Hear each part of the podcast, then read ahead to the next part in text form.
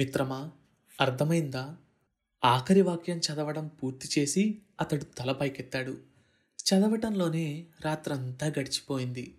గుడ్డి దీపం మసకబారింది. తూర్పు రేఖ విచ్చుకుంది.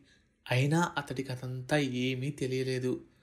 కంటికి నీటి పొర అడ్డంగా ఉంది. అతడి లేత చెక్కిళ్ళు ఒకవైపు కిన్నరసానికి మరోవైపు నాగవల్లికి నిలవయ్యాయి. లేచి బయటకొచ్చాడు. అదే ప్రత్యూషం అదే మందాకిని అవే వేళ్ళు అదే ముగ్గు అదే సూర్యకిరణం. వంగి మోకాళ్ళ మీద కూర్చున్నాడు. నిశ్శబ్దం మాట్లాడినంత గొప్పగా శబ్దం మాట్లాడలేదు. అలికిడికి తలెత్తింది. అతన్ని చూసింది. ఆ రోజు ఆమె పుట్టినరోజు. ఆ రోజు ఆమెతో మాట్లాడబోయే మొట్టమొదటి మాటని పశ్చాత్తాపంతోనూ క్షమాపణ లాంటి వ్యర్థ పదాలతోనూ నిర్వచించడం అతనికి ఇష్టం లేదు. అందులోనూ శుభప్రదమైన ప్రాతకాల ప్రభాత సమయాన హిమాలయాల్లో గంగానది పుట్టిన వేళ. ఈ నీ పుట్టినరోజు మందాకిని. నీకేం కావాలి? నేను నీకేమివ్వగలను? అన్నాడు. నాకు ఇంత ఇచ్చిన నీకు నేను నీకేం ఇవ్వగలను అనుకున్నాడు. నాదంటూ ఏమీ లేని నేను నేను నీకేమివ్వగలను? అనుకున్నాడు. అతడి మనసులో భావం అతడికే అర్థం కాలేదు. కానీ అతడి మనసులో భావం ఆమెకి అర్థమైంది. ముఖంపై స్వచ్ఛమైన నవ్వొచ్చింది. ఏదో అనబోయింది. అంతలోనే అంత క్రితం రోజు నేను నీతో మాట్లాడను సుమా అని చెప్పిన మాటలు గుర్తొచ్చి పెదవులు బిగించింది. నిశ్శబ్దం వారిద్దరి మధ్య పర్ణశాల కట్టగా మూతి బిగింపులో చిరునవ్వు దాచిపెట్టి వ్రేళ్ళ మధ్య ముగ్గుతో గచ్చు మీద చెంగల్వ పువ్వు లాంటి అందమైన అక్షరాలతో ఇలా రాసింది. నువ్వు గెలవాలి ఒక్కో గోలు కొట్టుకుంటూ. ఆమె వ్రాయటం ఇంకా పూర్తి కాలేదు. అతడు హుషారుగా లేచి ఇంత చిన్న కోరిక? అన్నాడు. అది చాలా పెద్ద కోరిక అవబోతుందని అప్పుడు అతనికి తెలీదు. ఆట స్థలం చుట్టూ జనం కిటకిటలాడుతున్నారు. ఆ రోజు క్రీడోత్సవానికి ముగింపు ఆఖరి పోటీ. ఆటస్థలం గీత అవతల జనం బారులుగా ఉన్నారు. జిల్లా రెవెన్యూ అధికారి ముఖ్య అతిథిగా విచ్చేశాడు. అంతా హడావిడిగా ఉంది. ఆటస్థలం నాలుగు గజాల అవతల వేసిన బల్ల మీద కప్పు ఎండలో మిలమిలా మెరుస్తోంది. రెఫ్రీ నోట్ నుంచి విజిల్ సౌండ్ వినిపించింది. రమేష్ వాళ్ళ స్కూలు జట్టు ఒకవైపు నుంచి ఆ ఊరి జట్టు ఒకవైపు నుంచి ఆట స్థలంలోకి దిగారు. తమ ఊరి జట్టుని మద్దతిస్తూ ఆ ఊరు జనం మొత్తం పెద్ద ఎత్తున చప్పట్లు కొడుతూ ఉండగా రెండు జట్ల ఆటగాళ్ళు స్థలం మధ్యలోకి చేరుకున్నారు. ఆటగాళ్ళు తమ తమ స్థానాల్లో నిలబడి ఉన్నారు. సోమయాజీ మాత్రం ఆ గీతకు అవతల మోకాళ్ళ మీద కూర్చొని ఉన్నాడు. అతను ఆ పోటీలో పాల్గొనడం లేదు. ఆ మాటకొస్తే అంతకు ముందు పది రోజుల నుంచి జరిగిన ఏ పోటీలోనూ అతడు పాల్గొనలేదు. రమేష్ అతని మీద చాలా తీయగా కసి తీర్చుకున్నాడు. సోమయాజీని జట్టులో చేర్చిన ముసలి డ్రిల్ మాస్టర్ జట్టుతో పాటు ఆ పోటీలు జరిగే పట్టణానికి రాలేదు. వేసవి సెలవులకి వెళ్ళిపోయాడు. ఇంకో మాస్టర్ వచ్చాడు. ఆఖరి నిమిషంలో అతన్ని తీసేశారని తెలిసి సోమయాజీ పరిగెట్టుకుంటూ ఆ మాస్టర్ గదిలోకి వెళ్ళాడు. డ్రిల్ మాస్టరు నా ఆట చూసిన తర్వాతే నన్ను జట్టులో చేర్చుకున్నారు సార్. ఆఖరి క్షణంలో ఇలా తీసేయడం అన్యాయం అన్నాడు. కన్నీళ్ళు ఒక్కటే తరువాయి అతడికి. రమేష్ కల్పించుకొని అవును సార్ మాస్టర్ చెప్పారు కదా అని చెప్పి ముందు తన్ని ఉంచుకుందాం అనుకున్నాము. ఉన్న వాళ్ళందరిలోనూ కాస్త బలహీనమైంది మధుసూదన్ ఒక్కడే. అతన్ని తీసేసి ఇతన్ని పెడదామనుకున్నా కానీ ఇతగాడికేమో ఎడంకాలతో ఆడటం రాదు. మధుసూదనే నయం అన్నాడు. ఎడంకాలతో కాదు కుడికాలతో ఆడుతాను నేను. గొంతులో దుఃఖం అడ్డుపడుతూ ఉంటే ఉక్రోషంగా అరిచాడు సోమయాజీ. రమేష్కి మాత్రం ఇదంతా సరదాగా ఉంది. సరిగ్గా ఇలాంటి అవకాశం కోసమే చూస్తున్నాడతడు. సోమయాజీ ముఖం చూస్తున్న కొద్దీ అతడికి పట్టలేని ఆనందంగా ఉంది. మాస్టర్ వైపు తిరిగి కుడివైపు ఆడగలిగే ఆటగాళ్ళందరూ కూడా నాలుగైదేళ్ళ నుంచి ఇదే జట్టులో ఉన్నారు సార్. ఆఖరి క్షణంలో వాళ్ళని తీసేసి కొత్త వాళ్ళని పెట్టుకుంటే బావోదేమో నమ్రత నటిస్తూ అన్నాడు. సోమయాజీ పరిస్థితి ఇరకాటంలో పడ్డది. పూర్తిగా వెళ్ళకపోయినా వేరు. కానీ ఇది అలా కాదు. ప్రతిరోజు వారితోనే ఉండాలి. మిగిలిన వారందరూ ఆట గురించి మాట్లాడుకుంటూ ఉంటే శ్రోతలా వింటూ ఉండాలి. ఒక నిజమైన ఆటగాడికి అంతకన్నా నరకం ఇంకొకటి ఉండదు. అయినా అతడు సాధన మానలేదు. దీని గురించి తెలియాలంటే మనం ఒక్క పది రోజులు వెనక్కి వెళ్ళాలి ఆ రోజు సాయంత్రం స్కూలు నుంచి బస్సు బయలుదేరబోతోంది. బస్సు తయారైంది. సోమయాజీ భుజం మీద వెనక నుంచి ఏదో చేయి పడింది. తిరిగి చూశాడు. అక్కడ సుబ్బారావు ఉన్నాడు. చాలా దూరం నుంచి పరిగెట్టుకుని వచ్చాడనుకుంటా. రొప్పుతున్నాడు. అమ్మయ్యా మీరు బయలుదేరి వెళ్ళిపోయి ఉంటారనుకున్నాను అన్నాడు. అతను అలా రావడం సోమయాజికి ఆశ్చర్యంగా ఉంది. కుడికాలుతో ఆడేవారికి ఎడంకాలతో ఆడేవారికి చాలా చిన్న తేడా. కుడికాలుతో ఆడేవాళ్ళు బొటనవేలు పక్క ఎముక భాగంతో కొడతారు. ఈ కాస్త తేడా తెలిస్తే చాలు. సోమయాజీ విస్మయంగా చూశాడు. నిన్ను లెఫ్ట్ స్టాపర్గా తీసుకున్నారట కదా? ఇంకా తీసుకోలేదు. తీసుకుంటే మాత్రం ఆ స్థానంలోనే తీసుకుంటారు. అందుకే అంటూ సుబ్బారావు చేతులు చాచాడు. అతని చేతిలో ఒక ఫుట్బాల్ ఉంది. సోమయాజీ స్తబ్దుడయ్యాడు. సుబ్బారావు చెప్పడం మొదలుపెట్టాడు. కుర్రవాళ్ళు జట్టులు జట్టులుగా చేరి మాట్లాడుకుంటున్నారు. బస్సు పక్క నుంచి ఖాళీ స్థలంలోకి నడిచారు ఇద్దరు. అతని భుజం మీద చేయి వేశాడు సుబ్బారావు. ఒకప్పుడు రాష్ట్ర స్థాయిలో ఆడేవాడిని ఇంకా కొద్దిగా సాధన చేసి ఉంటే ఎలా ఉండేదో కానీ అదే సమయంలో పెళ్ళయింది. దాంతోపాటు ఉద్యోగం బదిలీ. భవిష్యత్తు అంతా నాశనమైంది. అంతా అయిపోయింది. తనది తప్పేం లేదు. కానీ ఒకసారి ఆ తేడా వచ్చాక ఇక అదంతే సోమయాజీ ఏమీ మాట్లాడలేదు. ఆ కసి దేని మీద తీర్చుకోవాలో తెలియలేదు. హ్మ్, పేకాట చెప్పాను కదా కసి అని.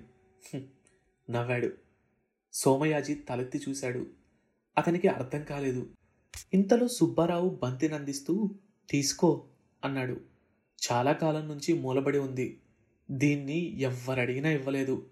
ఒకప్పుడు నా ప్రాణంలో ప్రాణం ఇది పెళ్ళయ్యేంత వరకు భార్య కన్నా ఎక్కువగా నాతో గడిపింది. ఒక రాత్రని లేదు పగలని లేదు. ఇప్పుడు వయసు కూడా మీరిపోయింది. కానీ ఎక్కడా వదిలిపెట్టకు. పాడైపోయింది కదా అని పారేయకు. సోమయాజీ దాన్ని గట్టిగా దగ్గరకు తీసుకున్నాడు. ఆ తీసుకోవటంలోనే ఒక రకమైన ఆత్మీయత కనపడింది. ఇంతకాలం నుంచి ఒకే ఇంట్లో ఉంటున్నాం. నువ్వు ఫుట్బాల్ ప్లేయర్ అని నాకు తెలీదు. తెలుసుంటే ముందే మెలకువలు చెప్పేవాణ్ణి. ఎడమకాలితో ఆడే అవసరం నాకు ఇంతవరకు రాలేదు. కేవలం నన్ను ఇబ్బంది పెట్టడానికే ఇలా చేస్తున్నారు అని చెప్పాడు. అవునట మందాకిని చెప్పింది. తనే పంపించింది. ఇంతకాలం నోరు విప్పి ఇది కావాలి అని అడగలేదు. అందులోనూ ఈరోజు తన పుట్టినరోజు. నవ్వాడు. నువ్వేం కంగారు పడకు. సాధనం ఉంటే వాళ్ళందర్నీ కొట్టవచ్చు. సోమయాజీ వినడం లేదు. అంతకు ముందు వాక్యాన్ని నా ప్రాణం కన్నా ఎక్కువగా చూసుకున్న ఈ బంతిని అన్న మాట దగ్గరే ఆగిపోయాడు. ఇంతలో మళ్ళీ తిరిగి ఎప్పుడొస్తావు? అని అడిగాడు సుబ్బారావు. పండగ రోజు ఆఖరి పోటీ. పండగ రోజా? అవును. ఏం? అదే రోజు మా పేకాట కూడా ఉందిలే పెద్దెత్తులో. ఎడంకాలితో ఓ మాదిరిగా ఆడగలగడానికి ఎంతకాలం పడుతుంది? మాట మార్చి అడిగాడు. బాగా రావాలి అంటే ఇప్పుడు నువ్వు కుడికాలుతో ఎలా ఆడుతున్నావో అలా ఆడేటట్లయితే ఆరు నెలలు పట్టచ్చు. అలా కాకుండా మీ స్కూల్ జట్టు స్థాయిలో అంటే ఒకటి రెండు నెలలు చాలు. ఒకటి రెండు నెలల? రోజుకి ఎంతసేపు సాధన చేయాల్సి ఉంటుంది? సుబ్బారావు అతని వైపు విచిత్రంగా చూస్తూ ఎన్నేమిటి? ఓ రెండు మూడు గంటలైనా చేయాలి అన్నాడు. రోజుకు రెండు మూడు గంటలు చేస్తే రెండు నెలలు పడుతుంది. పదహారు గంటలు చేస్తే వారం చాలుగా అన్నాడు సోమయాజీ. మొదట సుబ్బారావుకి అర్థం కాలేదు. ఆ మాట అర్థమవగానే ఒక అనుభవం ఉన్న క్రీడాకారుడు ఒక కొత్తగా ప్రవేశించిన క్రీడాకారుణ్ణి దగ్గరికి తీసుకున్నట్టు ఇతన్ని దగ్గరికి తీసుకున్నాడు. అంతలో బస్సు దగ్గర నుంచి పిలుపు వచ్చింది. పెద్ద చప్పట్లతో అక్కడున్న హర్షధ్వనులతో అతడు ఆ గతం నుంచి బయటకు వచ్చాడు. స్థానిక స్కూల్ జట్టు గోలు కొట్టింది. ఆ ఊరి జనం చప్పట్లు కొడుతున్నారు. ఆ రోజే ఆఖరి పోటీ. ఒకవైపు నుంచి రమేష్ స్కూల్ జట్టు మరోవైపు నుంచి స్థానిక స్కూల్ జట్టు గెలుచుకుంటూ పైకి వస్తున్నారు. ఇది ఫైనల్స్. జిల్లా స్థాయి పోటీల్లో ఒక గమ్మత్తు ఉంది. పల్లెటూరు నుంచి వచ్చే స్కూల్ జట్లకి పెద్దగా ఆట సరిగ్గా వచ్చేది కాదు. కేవలం పోటీలో పాల్గొనాలి కాబట్టి వచ్చేవారు. మొత్తం మీద జిల్లాలో నాలుగైదు మంచి జట్లుండేవి. మంచి అంటే అందరూ పెద్ద ఆటగాళ్ళేం కాదు. రమేష్ లాంటి వాళ్ళు ఒకరిద్దరు ఉంటారు వాళ్ళు మిగిలిన పిల్లలతో కలిసి గోలు కొడుతూ ఉంటారు. అలాగే అప్పటి వరకు కొట్టుకుంటూ వచ్చారు. జిల్లా కేంద్రపు స్థానిక జట్టు నిజంగా బలమైంది. రమేష్ లాంటి వాళ్ళు అందులో ఆరుగురున్నారు. పైగా ఆ జట్టు నాయకుడు ఆరడుగుల ఎత్తు బలంగా ఉంటాడు. అతనికి బంతి దొరికిందంటే చాలు. తప్పనిసరిగా గోల్లోకి వెళ్ళాల్సిందే. స్థానిక జట్టు మొదటి ఐదు నిమిషాల్లోనే ఒక గోలు కొట్టింది. సోమయాజీ మాత్రం అలానే నిశ్చలంగా కూర్చొని చూస్తూ ఉన్నాడు. పది రోజుల నుంచి అతగాడు చూస్తూనే ఉన్నాడు. అతడికి ప్రవేశం దొరకలేదు. ప్రతిసారి రమేష్ వాళ్ళు గెలవటంతో అతడి గురించి దాదాపు అందరూ పూర్తిగా మర్చిపోయారు. కానీ అతడు మాత్రం అతన్ని మర్చిపోలేదు. ఆ ఊరికి రాగానే వాళ్ళకు హాస్టల్లో వసతి ఇచ్చారు. దిగిన మరుక్షణమే అతడు బంతిని తీసుకొని గ్రౌండ్కి వెళ్ళిపోయాడు. అప్పటి నుంచి ప్రారంభమైంది సాధన.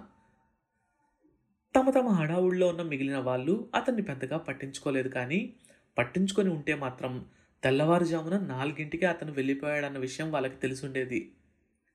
అలిసిపోయే వరకు ఆడేవాడు. రాళ్ళు రప్పలు గడ్డి మైదానం ఏది చూసుకోకుండా గంటలు తరబడి పరిగెత్తేవాడు. అతడి కాళ్ళ మధ్య బంతి ఒక ఆట బొమ్మలా అయింది. గోలు పరిమాణం కన్నా చిన్నగా రాళ్ళని పెట్టుకొని వాటి మధ్యలో నుంచి గోల్ కొట్టడానికి ప్రయత్నించేవాడు. ఒక్కటని లేదు. అతడికి అతడే గురువు. జుట్టు నుంచి కారే చెమట కాలు నుంచి వచ్చే రక్తం ఏది అతన్ని వెనక్కి లాగలేదు. అలసిపోయి కళ్ళు మూసుకుంటే ముగ్గుతో నువ్వు గెలవాలి. ఒక్కో గోలు కొట్టుకుంటూ అన్న అక్షరాలే కనపడేవి. అతడు ఊరు చేరుకున్న నాలుగు రోజులకే ఎడంకాలతో గోల్ కొట్టడం అలవాటు చేసుకున్నాడు. ఇంత చేసినా అదృష్టం మాత్రం అతన్ని చూడలేదు. అప్పటి వరకు రమేష్ జట్టు చిన్న చిన్న జట్టుల మీద గెలుచుకుంటూ ఇక్కడి వరకు వచ్చింది. కానీ ఇప్పుడు ఆట చాలా కష్టతరమైంది. అవతలి జట్టు వాళ్ళు అరగంటలో మూడు గోల్స్ కొట్టేశారు. రమేష్ ఎంత ప్రయత్నిస్తున్నా కానీ ఏమీ చేయలేకపోతున్నాడు. ఇలానే నలభై ఐదు నిమిషాలు గడిచిపోయాయి. పది నిమిషాలు బ్రేక్. దాదాపుగా ఆటను వదిలేసుకున్నారు రమేష్ వాళ్ళు. అవతలి జట్టు కెప్టెన్కి బాల్ దొరికిందంటే వీళ్ళే మర్యాదగా గోల్ నుంచి పక్కకు తప్పుకోవాలి అన్నంతలా అయింది అక్కడ పరిస్థితి. సరిగ్గా అదే సమయానికి సోమయాజీ కోరుకున్న దేవుళ్ళందరూ ఒక్కసారిగా కరుణించినట్లు అతనికి ఒక అవకాశం వచ్చింది. జట్టులోని చివరి వ్యక్తి మధుసూదన్ కాలు బెనకడం ద్వారా అతనికి ఆ అవకాశం వచ్చింది. నిజానికి అతడు చాలా అద్భకుడు. ఏదో కొంతకాలం ఆ స్థానంలో నిలబడి వచ్చాడు గాని ఇంత ఒత్తిడి తట్టుకోలేడు. అందుకే కాలు బెనికిన నెపంతో బయటకొచ్చాడు. అలా సోమయాజికి అవకాశం వచ్చింది. ఎడమ గోలు దగ్గర లెఫ్ట్ స్టాపర్ స్థానంలో నిలబడి ఉన్నాడు. ఆట తిరిగి ప్రారంభమైంది. ముప్పై నిమిషాలు ఉంది ఆట పూర్తవడానికి. సోమయాజికి వచ్చిన ఈ చివరి అవకాశాన్ని సోమయాజి ఎలా ఉపయోగించుకున్నాడు? అసలు అతడు గోల్ కొట్టాడా? ఆ కప్పును గెలుచుకున్నాడా? ఈ విషయాలన్నీ తెలుసుకోవాలంటే నెక్స్ట్ ఎపిసోడ్ కోసం వెయిట్ చేయండి. కొత్త చాప్టర్ ప్రతి మంగళవారం మరియు గురువారం. అండ్ ఈ షోని వినాలంటే గానాలో లేదా యాపిల్ పాడ్కాస్ట్ గూగుల్ పాడ్కాస్ట్ కానీ మరి ఏ ఇతర ప్లాట్ఫామ్లోనైనా సబ్స్క్రైబ్ చేసి నోటిఫికేషన్ టర్న్ ఆన్ చేసుకోండి. నెక్స్ట్ ఎపిసోడ్ రిలీజ్ అయినప్పుడు మీకు అప్డేట్ వస్తుంది.